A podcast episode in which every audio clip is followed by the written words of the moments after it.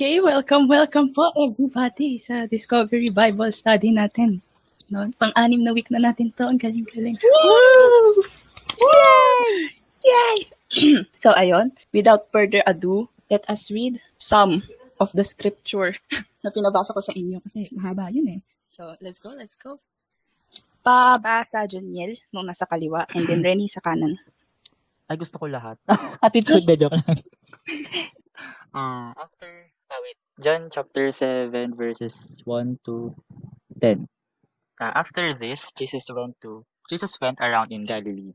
He did not want to go about in Judea because the Jewish leaders there were looking for a way to kill him. But when the Jewish festival of tabernacles was near, Jesus' brothers said to him, Leave Galilee and go to Judea, so that your disciples there may see the works you do. No one who wants to become a public figure acts in secret. Since you are doing these things, show yourself to the world. For even his own brothers did not believe in him. Therefore Jesus told them, My time is not yet here. For you, any time will do. The world cannot hate you, but it hates me because I testify that it, its works are evil. You go to the festival. I am not going up to this festival because my time has, has not yet fully come. After he had said this, he stayed in Galilee.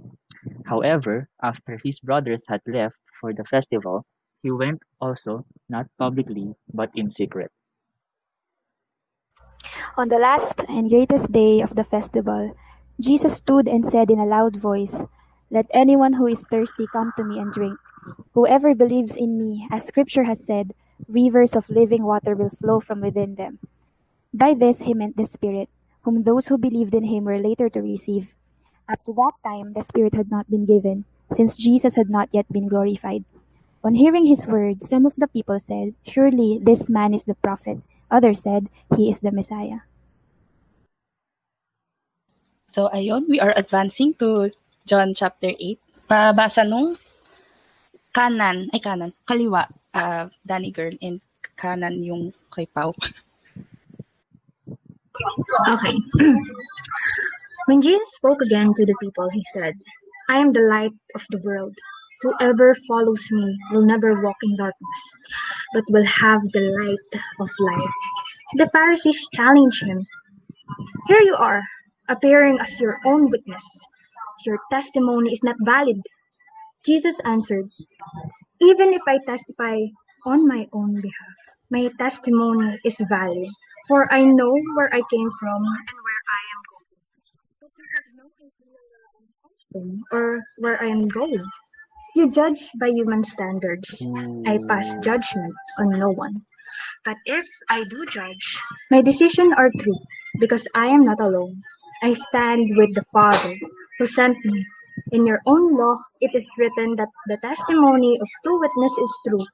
I am one who testify for myself. My other witness is the Father who sent me.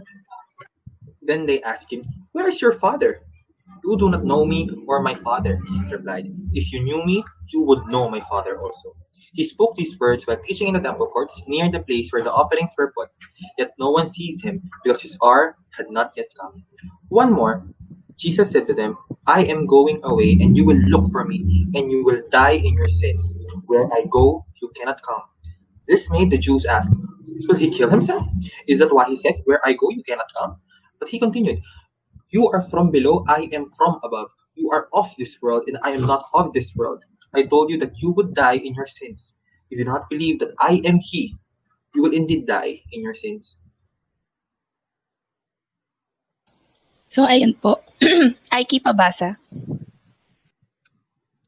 Who are you? They asked.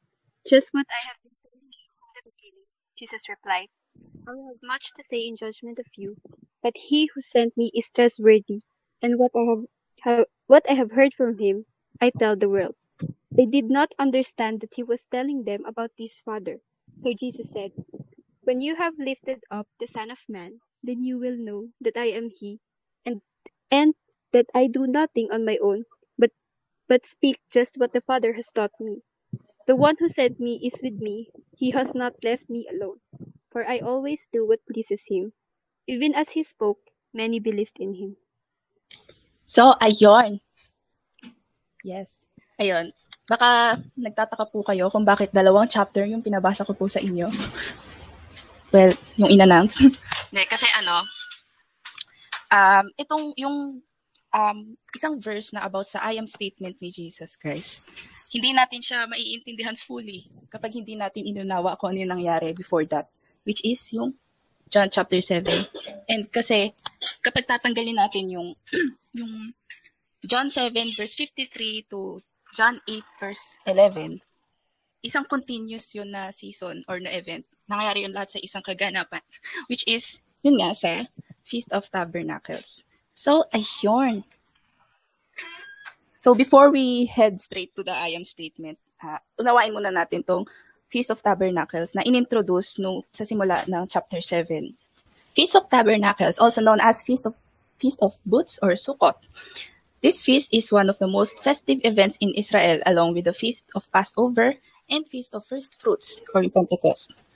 This is also designed to remind the Israelites of the past events and teach them to the future events. Feast of Tabernacles is considered as the holiest festival coming from the Day of Atonement, which is the only time where a high priest can come into the Holy of Holies. So, ayun, ano ba yung ano, yung Day of Atonement na yan?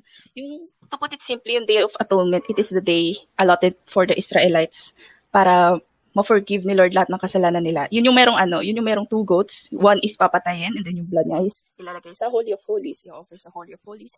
Then yung pangalawa naman is yung tinatawag na scapegoat. Mananatili siyang buhay tapos hahawakan ng high priest yung goat na yun and then sasabihin ng high priest lahat ng kasalanan ng Israel doon. And then palalayain yung scapegoat na yon to never go back again sa Israel. So ayun, knowing, going back to sa binasa ko, knowing that it is one of the events designed for Israelites to be reminded of the past event, and then it teaches them the future event. Ano specifically yung event na yun? So, ayan. The Feast of Tabernacles was designed to remember the wilderness journey from Egypt to Canaan when God made the people live in booths. During the time of the feast, each Israelite family was supposed to construct a booth or sukkah and live in it for a week. Furthermore, in keeping with Sukkot's purpose to remember the wilderness journey, later Israelites added the water pouring ceremony to recall those occasions when the Lord gave Israel water in the desert. The officiating priest would draw water from the pool of Siloam and pour it onto ay, into the basin near the altar in the temple. So ayun, ayan yung nire-remind sa kanila yung um yung journey nila from Egypt to Canaan. And since itong Feast of Tabernacles na to, it happens at the last harvest season of the year, which is seventh month of the year. It teaches the Israelites about the harvest na gagawin ni Lord sa mga Christians at the end of the days. So, papalawakin ko lang po yung timeline ng Feast of Tabernacles. Yun nga, Feast of Tabernacles happens at the seventh month of the year. Sa first day of the year, merong nangyaring Feast of Trumpets. And then, from the second day to ninth day, um, days of penitence yon ng mga Israelites in, in preparation to the Day of Atonement. Tapos, after ng Day of Atonement, meron silang waiting days, four waiting days in preparation naman sa one week na Feast of Tabernacles or yung Sukkot. So, ayun. And then, one week yun na sila in in remembrance of the wilderness story. ayun. Tapos, yung last day is what they treat as the greatest day of the feast. Ngayon, kanina na introduce yung um, water pouring ceremony. So, yung water pouring ceremony, it happens every day sa Feast of Tabernacles. So, mula day 1 hanggang day 6, yung mga high priest, meron silang dala na golden pitcher and then pupunta sila sa pool of Siloam, tapos kukuha ng tubig doon. Bakit doon sa pool na yun sila kukuha? Kasi yung pool of Siloam, connected siya sa spring and yung pool na yun, and yung spring na yun, yun yung main na nagsusupply sa Jerusalem, yung main na nagsusupply sa kanila ng water. And since galing nga siya sa spring, they call it the living water. Tapos, edi syempre, they treat it as a living water, they use it in uh, ceremonies like that.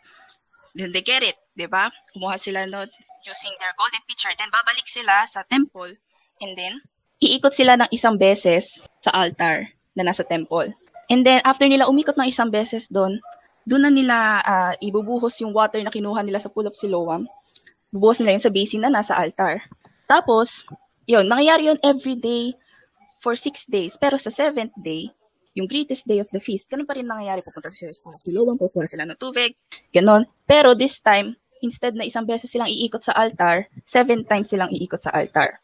So, ayun yung water pouring ceremony nila. And they do that kasi nga in remembrance of the time na nag-supply si Lord ng tubig, di ba, sa desert. But at the same time, they do it as a prayer na din para mag-provide si Lord sa kanila ng water for the next harvest. Kasi last time, last season na to ng harvest sa year. So parang in advance, Lord, sana sa next uh, harvest season, paulanin mo yung ano, yung mga tanim, ganyan.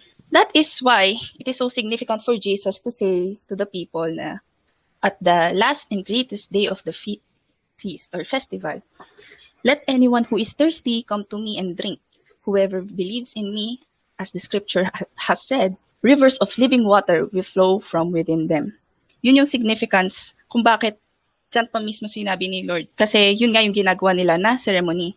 Sinasabi niya dito na siya yung matagal na nilang nire-represent sa living water. And that sa kanya makukuha yung hinihiling nila na water for the harvest, which is the spirit that they will be needing at the time na si Lord na yung mag-harvest sa mga believers. So, ayun.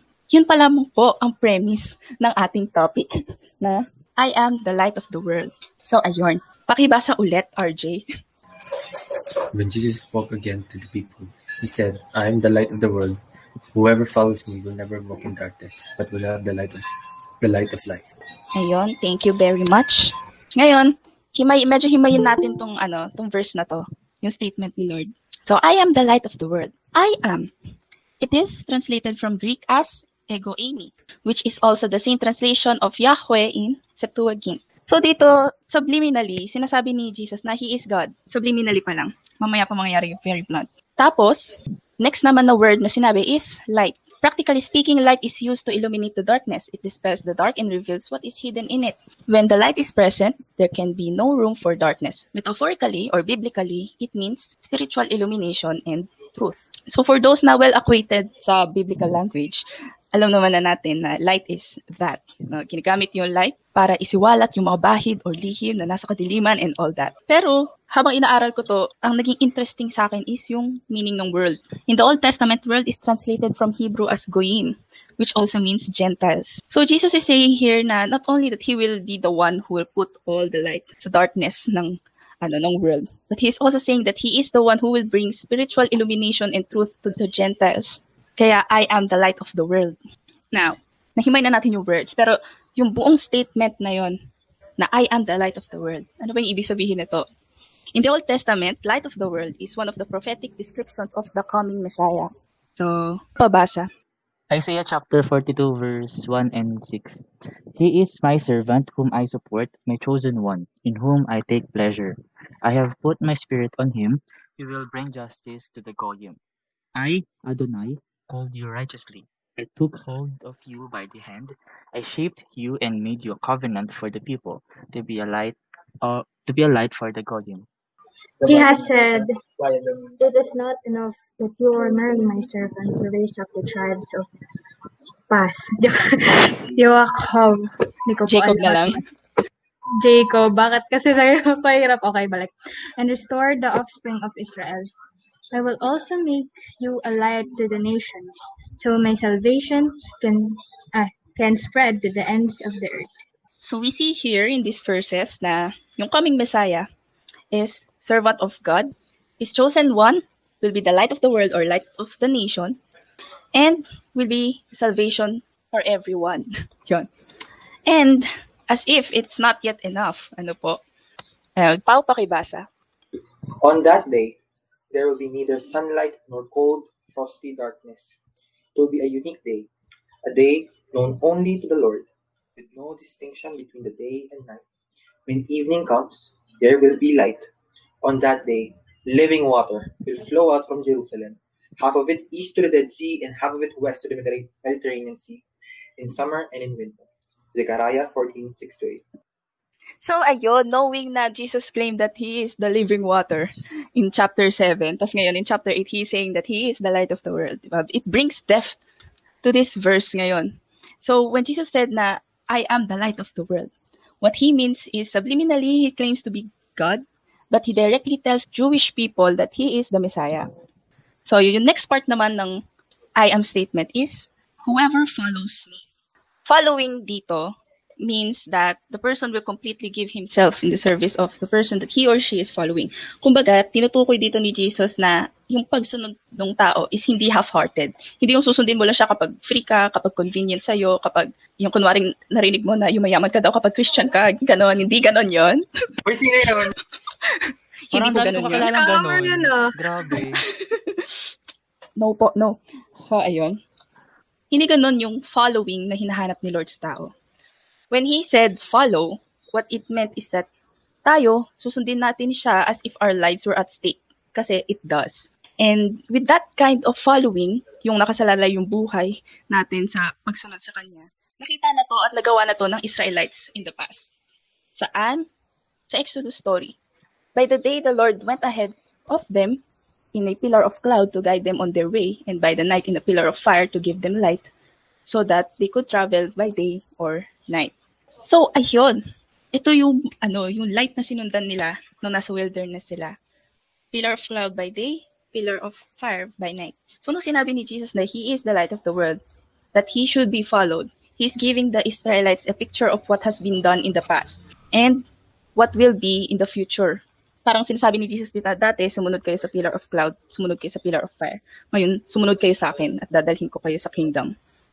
Yun yung sinasabi ni Jesus dito. Now, on to the next part. Sino pong nais magbasa? So, John 8, 13 to 20. The Pharisees challenged him, Here you are, appearing as your own witness. Your testimony is not valid. Jesus answered, Even if I testify on my own behalf, my testimony is valid.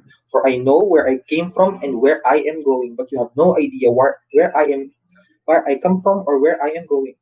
You judge by human standards. I pass judgment on no one, but if I do judge, my decisions are true because I am not alone. I stand with the Father who sent me. In your own law, it is written that the testimony of two witnesses is true. I am one who testifies for myself. My other witness is the Father who sent me. Then they asked him, Where is your Father? You do not know me or my Father, Jesus replied. If you knew me, you would know my Father also. He spoke these words while teaching in the temple courts near the place where the offerings were put, that no one sees him because his hour had not yet come. So, ayun, maraming salamat po. So, ano ngayon ang reaksyon ng mga kausap ni Jesus? And, kasi, di ba, Feast of Tabernacle, so everybody is in it na na po. So, halo-halo na po, Pharisees and hindi Pharisee. Ayun, no? Yes, bash kung bash. Pero we see here, no, kung babasahin din natin maigi, parang ang bilis na ba nilang maging denial, ano po? Kasi, Parang sabi nila, Hoy, di yan totoo. oo, parang, True. Hoy, hoy, hoy. Ano yan? Ano yan? Scam yan, scam yan. di ba? Kasi we can see here na nakik- nakukuha nila yung pinapahiwatig ni Jesus. They get na Jesus is claiming to be the Messiah. Kasi syempre, they are well acquainted sa scriptures. And kaya, yun yung reason kaya ang bilis nila maging denial, ang bilis nila maging, ang bilis nila humanap ng buta sa argument ni Jesus na, ang mag-isa ka lang, hindi naman, hindi yan, bakit, death? you know? Diba? Kasi sa Torah, kailangan na dalawa ang witness. Makikita nyo po yun sa Deuteronomy. Hanapin nyo lang po kung saan doon. Pero sinasabi na kailangan dalawa yung witnesses sa mga crime. And since alone lang si Jesus, di ba? Very, ang bilis nila doon ah. Ang galing, no? Ang bilis nila mag-isip ng pangontra, pero di nila naisip lahat ng verse na nag-a-affirm. So, ayun. Now we look on to what Jesus said here. Sabi ni Jesus, Even if I testify on my own behalf, my testimony is valid, for I know where I came from and where I am going. I stand with the Father who sent me. I am one who, te- who testifies for myself. My other witness is the Father who sent me. Dito, makikita yung rebat ni Jesus na his testimony is valid. So, paano naging valid? Kasi una, Jesus knew his origin and destiny, while the Jews were ignorant even of basic spiritual truths, making their judgment limited and superficial. Alam ni Jesus kung saan siya nanggaling, alam niya kung saan siya patungo. Unlike sa, sa ating mga tao na ang laki na bahagi sa atin ng limits and ignorance. Kaya kailangan natin ng isa pa na kasama kapag, mag, kapag we will stand as witness. Next naman, kaya valid yung testimony ni Jesus kasi because of the intimate union of the Son with the Father guaranteed the truth of the Son's witness. Knowing that Father is righteous and that he has intimate union with the Son, it makes the Son's witness valid. And lastly, the Father and Son witness harmoniously together regarding the identity of the Son. Nagkakasundo sila sa testimony. I, nasa same page sila. Kaya valid yung testimony ni Jesus. Pero, yung reaction Nasaan yung nila, tatay mo? Wala naman tatay mo dito. Ano ba yung tatay mo? di ba, um, yung sinagot ni Jesus is very spiritual truth. And then yung reaction nila is very, very human, very superficial. And this question, yeah, very literal. This question actually means two things. Una nga, ganyang kalimited yung tao. Ganyan kalimited yung mga Jews ng mga panahon na yan. They can only base on human standards and not understand the spiritual truth on their own, knowing na wala pang Holy Spirit nito. Pero second is that, it is actually an attempt to mock Jesus. Kasi, wala na si Joseph that time. Di ba? Ulila siya niyan, basically. So parang, nasan tatay mo? Tatay mo patay na. Pero, we see here that Jesus is unfazed with their attempt of mockery. And instead, nag-focus siya sa truth na kung saan yung mga Jews eh ignorante. You don't know me or my father. If you know me, you would know my father also. Hindi, nil- hindi pinatulan ni Jesus yung literal nilang interpretation. He continued with the spiritual truth. So, ayun. Now, we proceed. Sino pong nais magbasa? Okay. Um, John chapter 8, verse 21 to 30. Once more, Jesus said to them, I am going away, and you will look for me, and you will die in your sin. Where I go, you cannot come. This made the Jews ask, Will he kill himself? Is that why he says, Where I go, you cannot come? But he continued, You are from below, and I am from above. You are of this world, I am not of this world. I told you that you will die in your sins. If you do not believe that I am He, you will indeed die in your sins. Who are you? They asked. Just what I have been telling you from the beginning, Jesus replied. I have much to say in judgment of you, but he who sent me is trustworthy, and what I have heard from him I will tell the world. These did not understand that he was telling them about his Father. So Jesus said, When you have lifted up the Son of Man, then you will know that I am he, and that I do nothing on my own, but speak just what the Father has taught me. Then one who sent, the one who sent me is with me. He has not left me alone, for I always do what pleases him. Even as he spoke, many believe in him.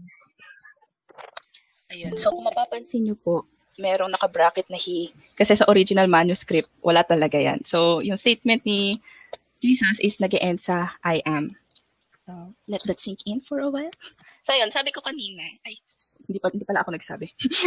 sabi kan, ang sinasabi kanina ni Jesus is kung paano maliligtas yung tao, which is by following Him.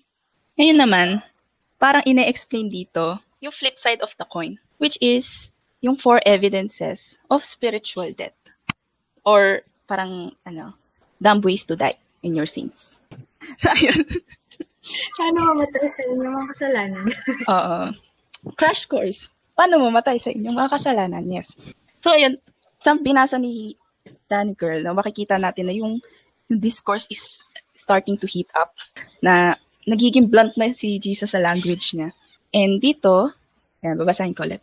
Um, I am going away and you will look for me and you will die in your sin. Diba? Mamamatay kayo sa kasalanan nyo. Where I go, you cannot come. And tinanong ng mga Jews, will he kill himself? Is that why he says, where I go, you cannot come? So, ayun. Dito, makikita natin na yung first evidence of spiritual death is being self-righteous. Nung sinabi nila na will he kill himself, they are being self-righteous and thus, it is an evidence of spiritual death. Bakit? So, ayun. Yung ina-emphasize ni Jesus sa sinabi niya is you, yung you will die in your sin. Di ba? Yun, nandun yung bigat ng sinasabi niya. eh. Pero, kung titingnan natin yung response ng mga Jews, will he kill himself? Is that why he says, where I go, you cannot come? Di ba yung focus nila, yung focus nila sa sinabi ni Jesus is, where I go, you cannot come. They are missing the point. Pero paano sila naging self-righteous nung na, tinanong nila yung sa sarili nila? Or tinanong nila yon Ayon kay Josephus, Jewish historian, para sa mga Jews, committing suicide is a grievous sin. kapag nag yung mga taong nag-commit ng suicide is mapupunta sa Hades. Yung, yun yung lugar kung saan napupunta yung mga hindi naniniwala kay God, kay Yahweh. And hindi lang basta sa Hades. Sa pinakababa na part ng Hades. Sa pinakamalayo sa Abraham's bosom. Or kung sa, yung Abraham's bosom naman is kung saan napupunta yung mga naniniwala kay Lord. So kumbaga, nung sinabi to ng mga Jews, will he kill himself? Kaya hindi, where kaya where he goes, we cannot come mapupunta ba siya sa impyerno? Wala. Ang kakapal. mapupunta ba siya sa impyerno?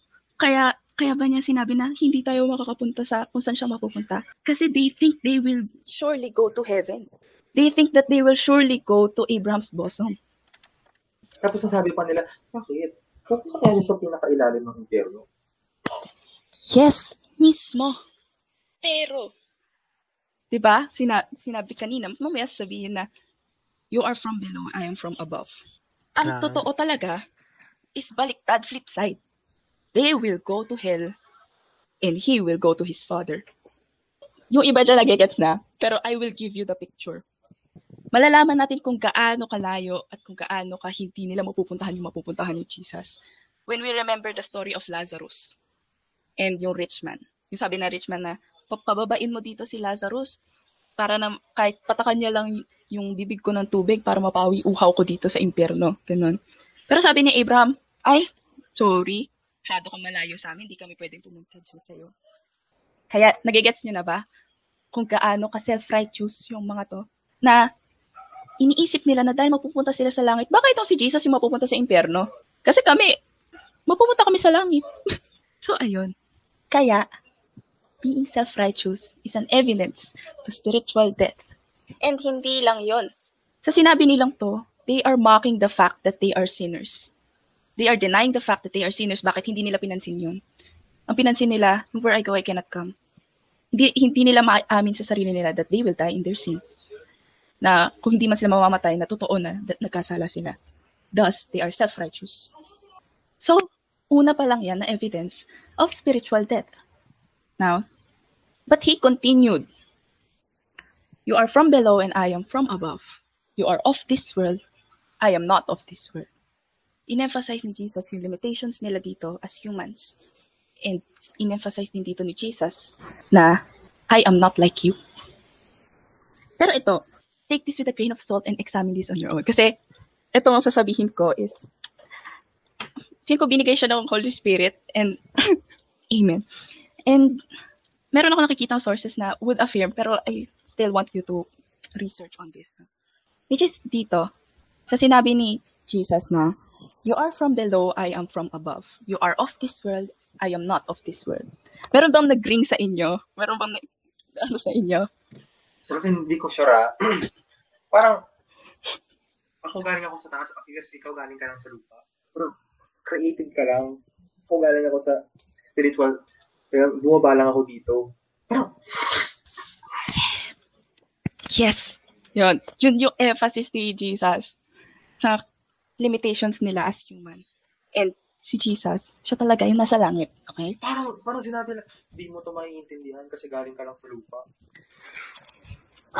Mic drop. Parang makikita mo talaga na unless yung Holy Spirit talaga magbigay sa kanila ng wisdom, which is also from above, din nila magigets. True. So, wala talaga tayong credit dito. Yes. Pero meron pa. meron pang nag-ring sa akin. You are of this world. I am not of this world. Which reminds us of common catchphrase as believers of Christ na in this world but not of this world. So, sinabi to ni Jesus or nakuha natin to most probably dito na sa pray- part ng prayer ni Jesus sa mga disciples nung mamamatay na siya. Ayan. Na they are not of this world just as I am not of this world. Nanghihingi siya ng protection from God the Father para sa mga disciples. Kasi time will come na pupukpukin sila ng evil. And the evil, the world hates them kasi they are not of this world. Just as He is. That He is not of this world. And makikita pa natin yung sa first John, yung ah, command ni John na do not love the world or anything in the world. If anyone loves the world, the love of the Father is not with them. So, ayun. Ano nga ba ulit yung world? Ibig sabihin, ibig bang sabihin ng world is yung nature, yung animals, yung people, yung mga creation ni Lord? Well, dito, hindi yun yung tinutukoy. Kasi si Lord din naman nagsabi na lahat ng ginawa niya na good, eh, love it. Pangalagaan kasi tayo yung tayo nagli-lead dito eh. Pero, dito, sa context na to, the world means yung world system that is dominated by Satan, a system that actively makes its way to hate God, Yahweh. Part of this world system is yung lust of the flesh, lust of the eyes, pride of life. Lahat ng mga bagay na nag-i-incite ng desire natin, ng evil desire natin in our flesh. Lahat ng bagay na mag-i-incite ng lust of our eyes and lahat ng mga bagay na mag-i-incite ng pride natin, making us idolaters, making us not see God as who He truly is. Yun yung world. Yun yung part ng world system. Yun yung tinutukoy ni John when he said na do not love the world. It means do not love the world system. And yung isa pang definition ng world is yung kaninang sinabi ko sa inyo, yung Gentiles. Ano nga ba yung tingin ng mga Jews sa Gentiles? So ayun, para sa mga Hudyo, ang Gentiles po is, ayan, Jews use the term in two common ways, yung term na Gentiles in common ways. First, to distinguish all other people from Jews, and second, to distinguish all religions from Judaism. Gentiles therefore referred racially and ethnically to all non-Jews and religiously to all pagans. So, could it be that when Jesus said that you are of this world and I am not of this world, eh sinasabi din niya na wala kayong pinagkaiba sa mga hintil na kinakaayawan nyo. You think you are much better than them kasi kilala nyo si Yahweh, pero sa totoo lang, wala kayong pinagkaiba sa kanila. Katulad nyo lang din sila. Ayun. angas, no? Kasi, i-share ko lang. Kasi, parang maski sila, meron silang distinction na maski sila nga, ang tanong nila, unti lang po ba sa amin na maliligtas? Partida, mga Hudyo na sila. No? Naniniwala sila na sa lahat ng Hudyo, meron pang hindi maliligtas. Tapos, nakala ko yung like term na ginagamit pag hintil, yung parang kapaniniwala nila lahat ng mga hintil pang gatong ng impyerno. Roar! Tapos sabi ni Jesus, you are of this world and I am not of this world. You love this world and therefore the love of the Father is not with you. So, ayun. Naalala ko yung sa ano, sorry ah. Kulang. Naalala ko yung kay John the Baptist kasi sinabi ni John the Baptist sa mga Jews kasi ayaw nila ano eh, parang sila nag-baptize na ang sabi ni John the Baptist parang pinangahawakan yung, yung ano pagiging dikit nyo kay pagiging descendant ni Abraham ganyan hindi nyo alam para kayong mga puno na handa ng putulin tapos gamitin sa apoy Intense. so, ayun. Grabe naman yun. So, ayun. And with that, the second evidence of spiritual death is being earthbound. What does it mean ba when we say earthbound? So, parang, kumbaga yakap ka na ng mundo. Ganun. Kasi, and hanggang sa hanggang sa level ka lang ng mundo, yung maiintindihan mo. Ganun. You are from below, I am from above. So, ayun. Yun po ang second spirit uh, evidence of spiritual death. Now we move on to the third. So ayun, when things are repeated in the Bible, you know it's important. So kung makikita nyo, pa, sinabi na kanina ni Jesus na, you will die in your sin. And after some words, I told you that you would die in your sins. If you do not believe that I am He or that I am, you will indeed die in your sins. Ano kaya yung tinutukoy ni Jesus dito na sin? Bakit sin lang muna, tapos biglang sins? Bakit biglang dumami? Ano kaya, meron kayang sin that would lead them to further death on their sins? Ah, as we have noticed din and na-experience din naman natin yun na kapag ka pinatulan din natin yung isang scene, parang, di pala parang, sorry. Pag pinatulan natin siya, ano, continuous yun. So, ah kaya, parang ano, in short, ah nanganganak. Tama ba? Yeah. Yeah, it's true. Pwede mong chika. Ah, Baka sige, hula go. ko lang din. Feeling ko, may kinalaman ko dun sa huling sinabi na, if you do not believe that I am, as long as you keep rejecting Jesus as as the one He presents to be. Kasi pwede ka maniwala kay Jesus. Pwede ka mani- maniwala na mabait si Jesus, na matalino si Jesus, na, na namatay siya para sa'yo. Pero unless you truly believe that He is God, then that means na He deserves your worship. That means he de- he deserves everything about you na kailangan mong patayin yung pinaka-flesh mo para makasunod sa kanya unless hindi mo kayang tanggapin sa sarili mo na kailangan mo tutunan ka meron para sumunod sa akin mamamatay ka pa rin parang yes. hindi mo consider na Diyos parang yung pag na wala akong parang oo meron akong mga kasalanan pero ayun pwede kong isolve basta tanggapin mo ko pero pag mo ko tinanggap So could it be that yung sin na tinutukoy dito is yung unforgivable sin? Could it be that the sin na tinutukoy dito is the blasphemy of the Holy Spirit? the active denial of Jesus' claim to be the Messiah, the willful ignorance to the truth. And with that comes the third evidence to spiritual death, is- which is yung unbelief. The person is spiritually dead with, when he or she does not believe. And lastly, ayan na nga, ang reply nila eh, sino ka ba? Anong karapatan mong sabihin sa amin to? Ano ka naman dyan? True. Hindi nila Ano matanggap. mamamatay, mamamatay? Ano mamamatay? Sino ka ba? Oo, ganyan, ganyan ang tono na. And yet, Jesus entertains the question by adding another layer to his identity. Sinagot nga naman talaga ni Jesus. Ang tanong nila, sino ka ba? Ang sabi ni Jesus, sinasabi ko na sa inyo, simulat sa pool. O sino ako? Simulat sa pool ng ministry niya, sinasabi na niya, pinapakita na niya that he is a Messiah. And di ba? Sabi din ni John sa mga later part of the of his gospel uh, I wrote this so that you may believe. Tapos meron pang sinabi dito na, kung isusulat ko lahat ng mga ginawa ni Jesus, hindi magkakasya ang isang libro. Ganon kadami, ganon nakapinroclaim ni Jesus kung sino siya. And yet they ask, who is he? Yet they did not understand. Tapos sinabi ni Jesus, when you have lifted up the Son of Man, then you will know that I am. And that I do nothing on my own, but speak just what the Father has taught me. The one who sent me is with me. He has not left me alone, for I always do what pleases Him. Sinasabi dito ni Jesus na kapag kinrucify niyo ako, malalaman niyo na totoo yung mga sinasabi ko. Kasi sa part, uh, crucifixion is painful to us, pero that is also the way that He is exalted. And kung makikita nyo, yung sinabi niya na, I do nothing on my own. Ginagawa ko lang kung ano yung sinasabi sa akin ni Father. Ginagawa ko lang kung ano inutos sa akin ni Father. Kung naaalala niyo yung binasa sa Isaiah, di ba? Ang dis- isa pang description ng Messiah, ng, is yung my servant. So, in- in- ina-emphasize pa rin dito ni Jesus that He is the Messiah.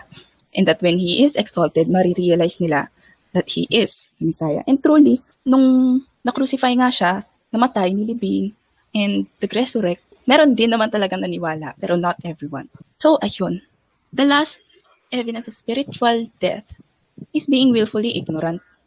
Bakit? Kasi, di ba, daming beses na pinakita ni Jesus that He is the Messiah, that He is God.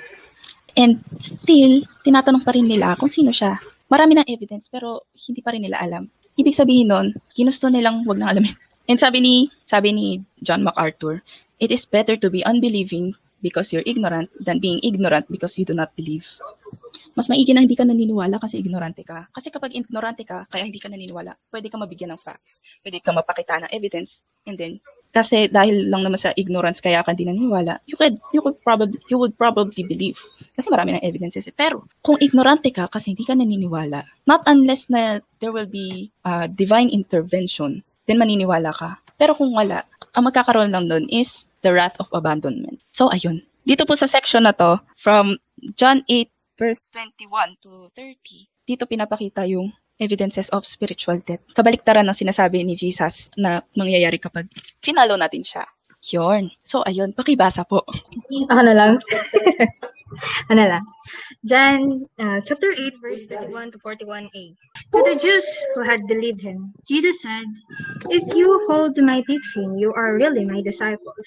Then you will know the truth, and the truth will set you free. They answered him, We are Abraham's descendants and have never been slaves of anyone. How can you say that we shall be set free? Jesus said, Very truly I tell you, everyone who sins is a slave to sin. Now, a slave has no permanent place in the family, but a son belongs to it forever. So if the son sets you free, you will be free indeed. I know that you are Abraham's descendants, yet you are looking for a way to kill me, because you have no room for my word. I am telling you what I have seen in the Father's presence, and you are doing what you have heard from your father. Abraham is our father, they said. If you were Abraham's children, said Jesus, then you would do what Abraham did. As it is, you are looking for a way to kill me, a man who has told you the truth that I heard from God. Abraham did not do such things. You are doing the works of your own father. Ang intense! Yes. as we go along with this chapter, pabigat ng pabigat ang stakes. Pabigat ng pabigat yung mga sinasabi. And pablunt na pablunt si Jesus. Kasi hindi nila mag-gets. Kung pwede magchika, Go. parang ano, na-realize ko lang. Kasi di ba nakita natin si Jesus, very, ganun na siya. Kasi may, kasi, di ba si Jesus naman, pag, depende sa kausap niya yung mga approach niya. Kaya makikita mo talagang ganyan yung, yung way of pagsasalita niya. Kasi ina-expect niya yung mga kausap niya, alam yung sinasabi niya. Yung mga kausap niya, hindi ignorante. Kasi lahat ng kausap niya, kabisado yung scripture, nag-aaral ng scripture. Kaya siguro parang ang laki din nung, parang, scary na, bakit di niyo to alam? Like, parang, di ba sabi nga ni James na kung sino pa yung nagtuturo, siya yung puhusgahan ng mas mahigpit kasi ini-expect na mas marami daw. So, ayun, since yung unang part kanina ended with even as he spoke, many believed in him. Diba? Parang, kung doon lang hihinto yung discussion natin, parang, yay, happy ending, maraming naniwala, ganyan. Pero hindi doon natatapos ang kaganapan. Kasi, hinarap ni Jesus yung mga naniniwala. And sabi ni Jesus, If you hold to my teaching, you are really my disciples. Then you will know the truth, and the truth will set you free. Dito, makikita natin yung process of true discipleship. Makikita natin dito kung tunay nga bang naniniwala yung tao kay Jesus. Kasi, one, yung belief. Sinabi niya to sa mga naniniwala. So, first step of true discipleship is belief. Ito itong belief na to, hindi ito yung stating something as a fact. No? Parang, ah, yeah, true. Parang, may Diyos. Oo, may Diyos. Hindi lang siya basta ganon. Pero yung belief na yon dapat it changes your lifestyle. Tapos pangalawa, when the person truly believe, he will hold on to God's teaching. He will hold on to what Jesus have taught. And since pinanghawakan niya yun sa buhay niya, then he will know the truth. Hindi lang yung mere na okay get, hindi lang yung knowledge lang, pero merong conviction na dahil alam mo na ito yung totoo, panghahawakan mo to at hindi pwedeng hindi ko to masabi sa iba na hindi nakakaalam nitong totoo to. And, sige, Tanong ko po, po, set set you free from what? later. so, ayun. Pwede pwede magkita. Parang, Okay. parang tawag dito, parang makikita mo talaga na hindi sapat na naniwala ka lang, ganun. Na hindi mo pwedeng, yes, I believe in Jesus. Kasi merong sabi na, oh, kayo naniwala na kayo. Ngayon kumapit na kayo ng malala. Kasi, pero alam mo yung, hindi lang sa normal na ano, parang yung hold, kasi kumapit ka kasi maaalog ka. Mm-mm. Parang, kailangan may paninindigan ka kung kakapit ka talaga. Kaya, very hindi siya pwedeng madaliin mo lang. Okay, maniniwala na ako, sunod ko na. Kasi, Oo. hindi siya ganun kadaling pag-isipan. Meron nga, kumapit talaga, pero di pa rin naman pala talaga sila naniwala. Parang, yung ano, yung sabi yung, yung parable ni Jesus na, yung kumakatok, Lord, haven't we prophesied in your name? Hindi ko kayo kilala. True. Isa pong mabigat na session po sa ating lahat. And then yung last na process, last part ng process of true discipleship na sinasabi dito is yung freedom. Dahil naniwala ka, dahil pinanghawakan mo yung teaching niya, dahil alam mo yung truth, hindi lang basta alam, pero yung really convicted ka talaga doon, then you will have freedom. Ngayon, sabi nila ng mga Jews, we are Abraham's descendants and have never been slaves of anyone. Paano mo sasabi na kailangan pa na, bakit mo sinasabi na kailangan pa namin maging malaya? And I think dito, sabi na rin sa study Bible ni John MacArthur, ito hindi ito yung physical enslavement kasi obvious naman sa kanila na under sila ng Roman Empire, na sinakop na sila ng Egypt, ng Assyria, ng Babylon, ng Greece, tama ba? Basta yun, madami nang sumakop sa kanila. So obviously, hindi yun yung tinutukoy nilang freedom. Pero, yung tinutukoy nilang freedom dito, yung tinutukoy nila na they have never been slaves of anyone, is related sa sinabi ni sinabi nila before that they are Abraham's descendants. It is spiritual na. It is an inward sense of freedom. Parang ano, tawag dito, parang yung sense of freedom nila, naniwala sila malaya sila kasi under sila ng covenant nila with Yahweh. Mm-mm. Malaya kami kasi naka-Yahweh kami. Kasi sino ka para sabihin hindi, hindi kami malaya?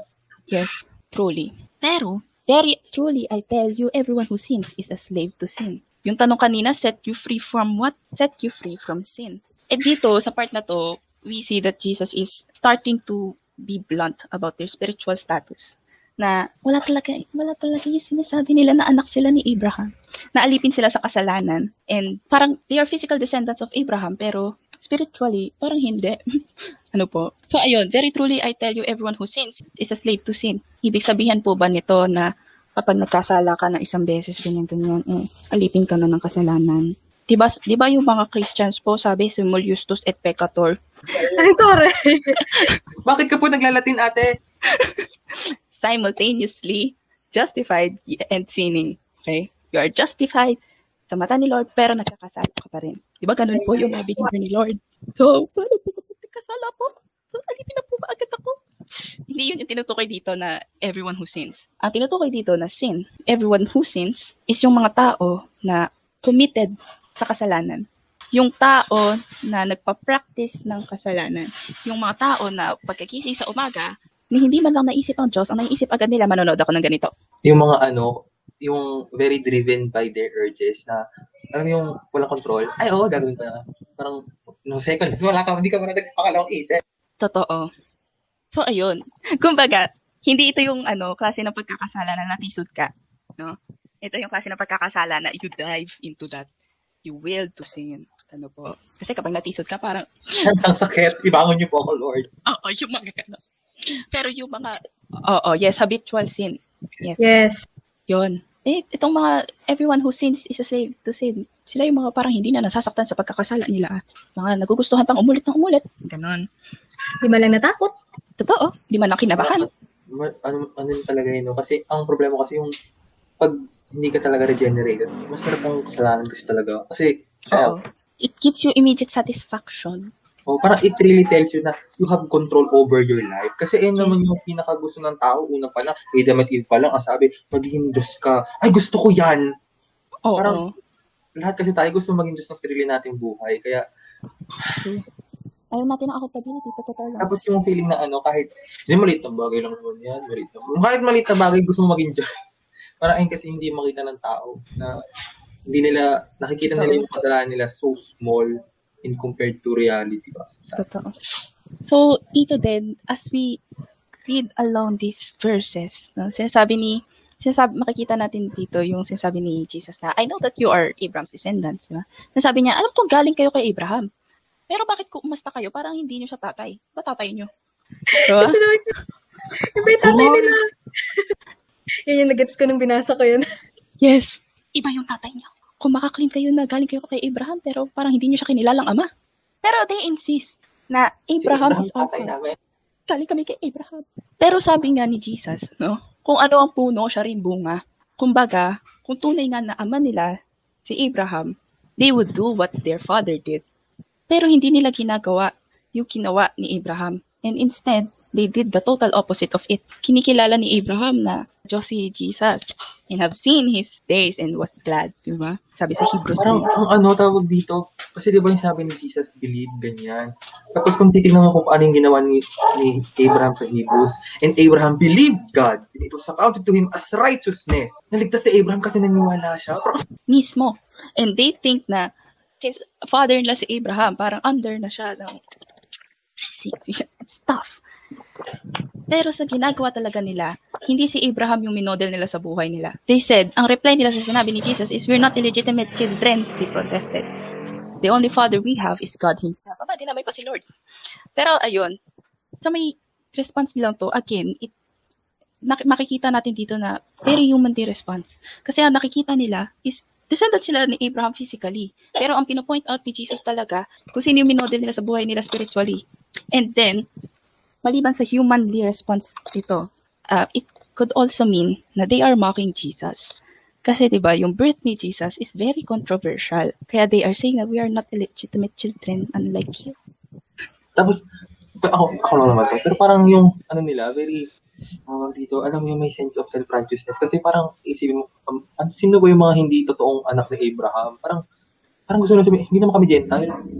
Pero ayun, dahil nga nakikita na natin dito sa part na to na humihigpit ng humihigpit ang tension, bumigi, bumibigat na bumibigat yung stakes. Ang bigat na din ang claim ni Jesus kasi sobrang blatant na din yung denial nila. Sobrang, sobrang blatant na rin ang self-righteousness nila. So, ayun. We read here sa sinabi ni Jesus na, wait, nabasa ba to? Sige, babasahin ko. Jesus, Jesus said to them, If God were your father, you would love me, for I have come here from God. I have not come on my own. God sent me. Why is my language not clear to you? Because you are unable to hear what I say. You belong to your father, the devil, and you want to carry out your father's desires. He was a murderer from the beginning, not holding to the truth, for there is no truth in him. When he lies, he speaks his native language, for he is a liar and the father of lies. Yet, because I tell the truth, you do not believe me. Can any of you prove me guilty of sin? If I am telling the truth, why don't you believe me? Whoever belongs to God hears what God says. The reason you do not hear is that you do not belong to God. Pinangalanan na kung kanino anak siya. Sila. Ano po? Hindi kayo anak ni Abraham, anak kayo ng mga Diablo. Ang dami ko nang sinasabi sa inyo. Matagal ko to sinasabi sa inyo, pero bakit hindi nyo maintindihan? Alam niyo kung bakit hindi nyo maintindihan?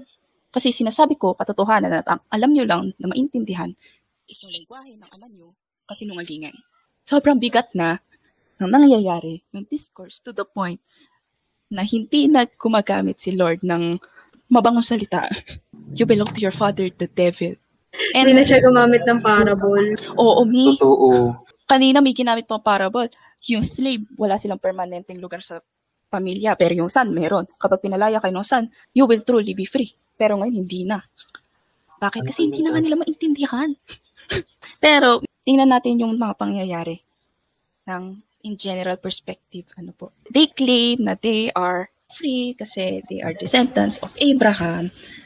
Pero, tapos binabasa ko tong part na to, naalala ko tong verse na to na sinabi ni John the Baptist. Na, nachika na rin ni Pao, pero yes. Sabi ni John the Baptist, And do not think you can say to yourselves, we have Abraham as our father. I tell you that out of these stones, God can raise up children for Abraham. Them being Abraham's physical children doesn't actually matter. Kasi ang gusto ni Jesus, sila mismo susunod. Parang, ang galing kasi, kanina pa nila kiniklaim na, di kami ano, kay Abraham kami. Di kami ano, alipin kasi anak kami ni Abraham.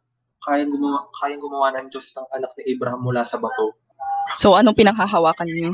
Kahit sino pwede mapunta sa posisyon nyo kung will ni Lord. Parang, yung nag-iisang valid reason nila para hindi maniwala kay Jesus, parang, It doesn't matter na anak sila ni Abraham kasi kahit mismo inanimate object pwedeng gawin na descendant ni Abraham. What matters is that yung faith na katulad ni Abraham, nung kay Abraham. And okay sana kung they are showing that they are sons of Abraham and alam niyo, pinapakita talaga sa way of living nila and sa faith nila na anak, anak sila ni Abraham pero hindi. Mas pinapakita pa nila sa pananampalataya nila na anak sila ng Diablo dahil sa disbelief nila kay Jesus. We move on. Pakibasa. The Jews answered him, Aren't we right in saying that you are Samaritan and demon possessed? I am not possessed by a demon, said Jesus. But I honor my Father and you dishonor me.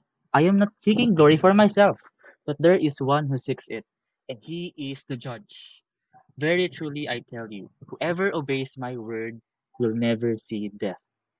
At this they exclaimed, Now, we know that you are demon possessed. Abraham died, and so did the prophets. Yet you say that whoever obe- obeys your word will never taste death. Are you greater than our father Abraham? He died, and so did the prophets. Who do you think you are? Diba? Dito nakikita talaga natin na sobra silang self-righteous na hindi nila matanggap that they have sinned and that they are actually in alliance to the devil. Na, Sinabi ako ba? oo, may sanib ka, tama kami, may sanib ka. oo, ganun mismo. Oh, and bakit nasama ang mga Samaritan? Wala naman sila dito, bakit nyo dinadami yung mga Samaritan? Hatred. Mm-mm. Hatred. And at the same time, yung mga Samaritans kasi, they question the rights of the Jew to claim that they are children of Abraham. Kaya nila dinami yung mga Samaritan kasi parang ganun yung ginawa ni Jesus sa kanila. Ayun. Pero regardless of mockery, ano po, and yung paglilihis nila sa topic, Jesus goes back to proclaiming the truth na kailangan siyang sundin so that they will not see spiritual death. Diba? Sabi, whoever obeys my word, word will never see death. Pero, what they can see here about death is yung physical death, yung human aspect ng death. Na-interpret nila yung sinabi ni Jesus na, mabubuhay ka na forever dito sa lupang ito. And obviously, hindi yun yung tinutukoy ni Lord. So, ayun. Go, Danny girl. John chapter 8 verse 54 to 59. Jesus replied, If I glorify myself, my glory means nothing. My Father, whom you claim as your God, is the one who glorifies me. Do you do not know him? I know him. If I said I did not, I would be a liar like you. But I do not but I do know him and obey his word. Your father Abraham rejoiced at the thought of seeing my day. He saw it and was glad. You are not yet fifty years old, they said to him. And you have and you have seen Abraham? Very truly I tell you, Jesus said, before Abraham was born, I am. At this, they pick up stones to stone him. But Jesus hid himself, slipping away from the temple grounds. Very truly I tell you, Jesus answered. Before Abraham was born, I am. And they got it. Not only that he is proclaiming to be the Messiah, but he is also saying that he is God. And at this, they pick up stones to stone him, wanting to kill him because they think they they think that Jesus is blaspheming. But Jesus hid himself, slipping away from the temple grounds. Sa hinaba-haba ng diskusyon natin ngayon, why did Jesus said this at the Feast of Tabernacles? Bakit sa dinami-dami ng events, ang pangyayari, bakit sa Feast of Tabernacles pa niya ito sinabi? So, ayun, may nais ka bang sabihin, Pao? Wala, ako. Totoo, kasi partita, sabi ko sa kapatid, hindi siya pumunta.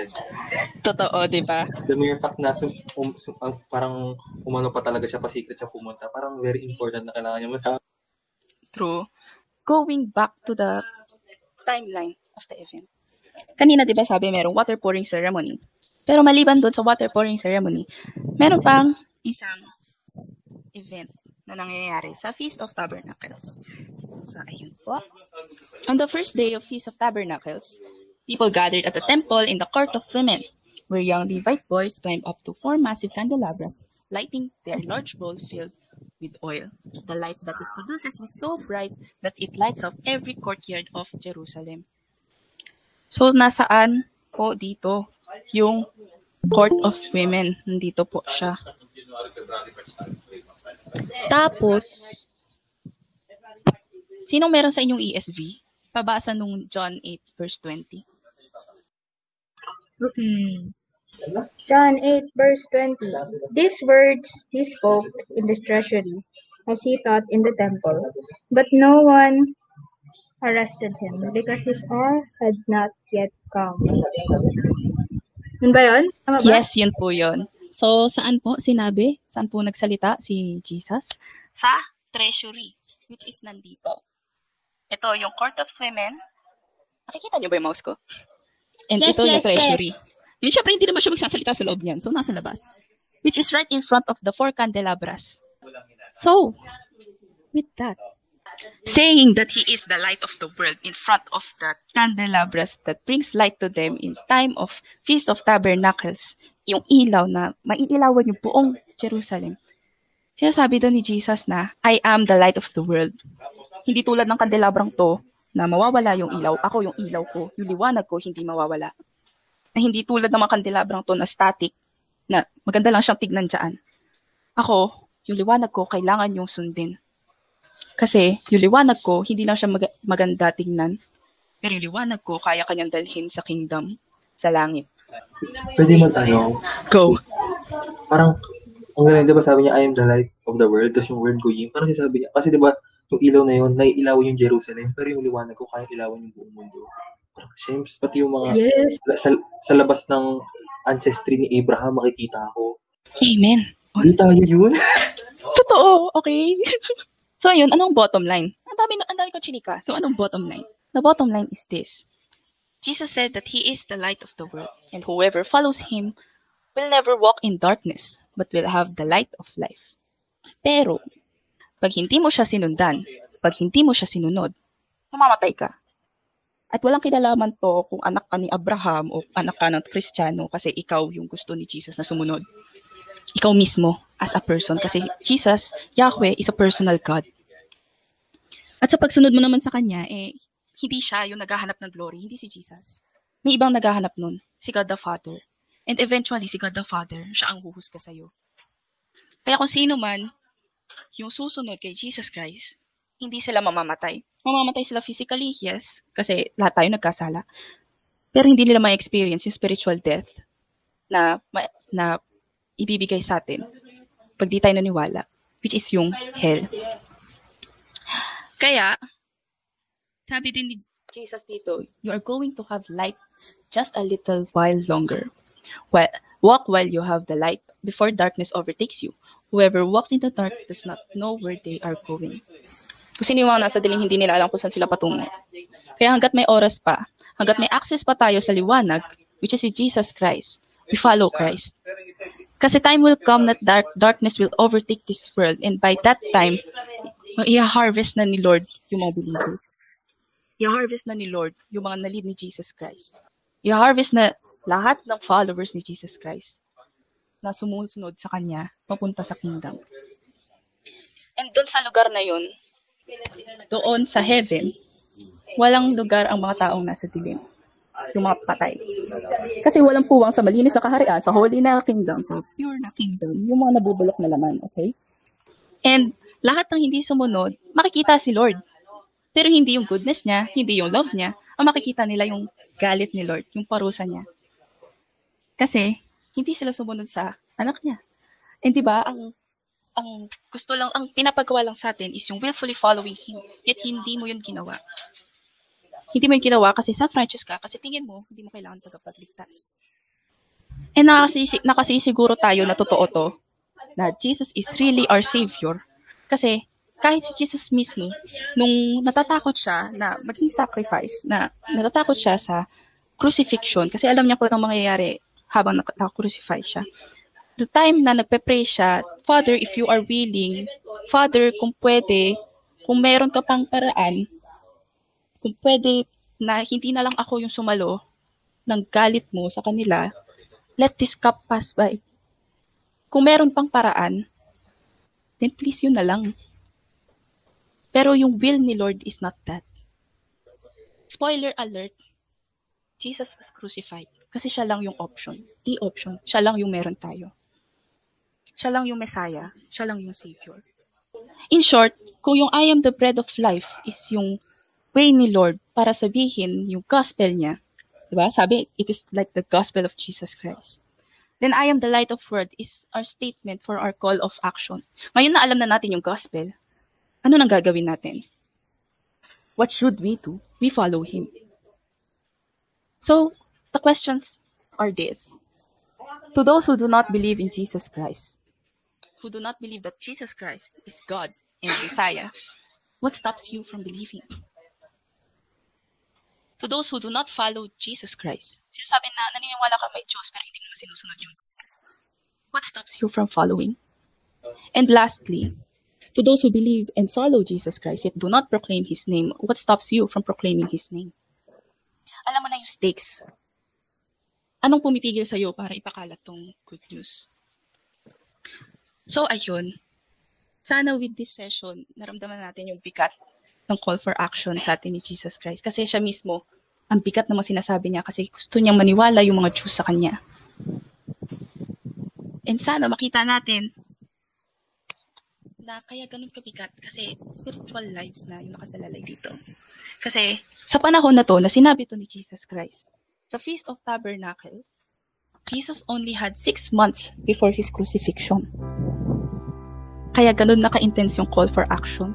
Maniwala kayo kasi anim na buwan na lang ako nandito. And with that, same old, same old po, discovery about God and about man.